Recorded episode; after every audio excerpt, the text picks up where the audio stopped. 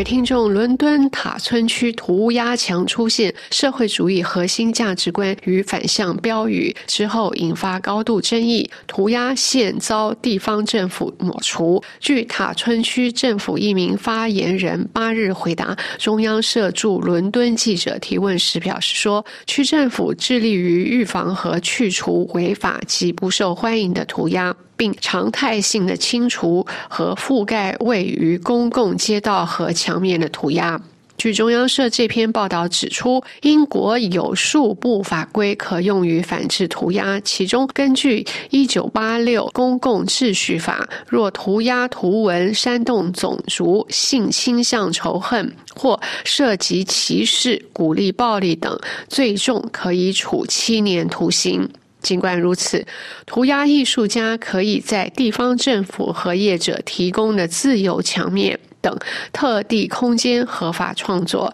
此外，若在地社群包容、默许或是作品价值普受肯定，行政机关往往会选择不作为。考虑到不少红砖项涂鸦艺术创作的曝光寿命是以一周为单位计算，期间没有区政府介入清除，也没有其他创作者在符合涂鸦界潜规则的前提下进行覆盖。二十四字的社会主义涂鸦遭抹除的理由，恐怕是不受欢迎。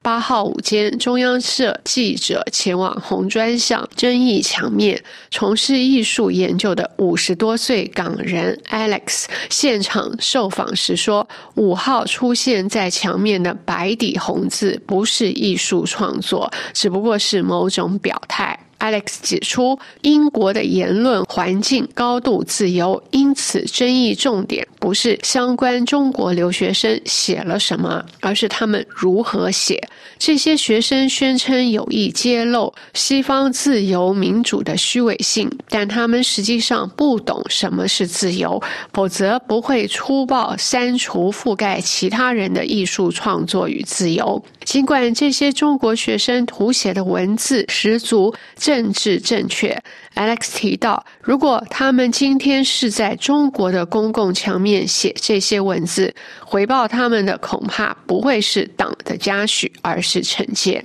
二十多岁的旅英港人 Chris 则说，他认为这些高调行事的中国留学生，其真正的目的是吸引关注，在社群媒体累积点赞数，没有政治讽刺意图可言，因为他们不敢。他提到，涂鸦事件凸显不同价值体系的冲突，在英国，未来恐怕还会有更多华人世界内部冲突浮上台面，外溢至其他社群的新闻事件。另外，来自东北五十多岁的阿维，他说，涂写中共宣传口号的中国留学生不像是在进行政治讽刺。他认为，这些学生判定自己的行为符合国内潮流，会让许多中国人觉得面对世界，中国似乎又胜利了。他指出，能来英国拿学历的中国年轻人通常家庭背景非富即贵，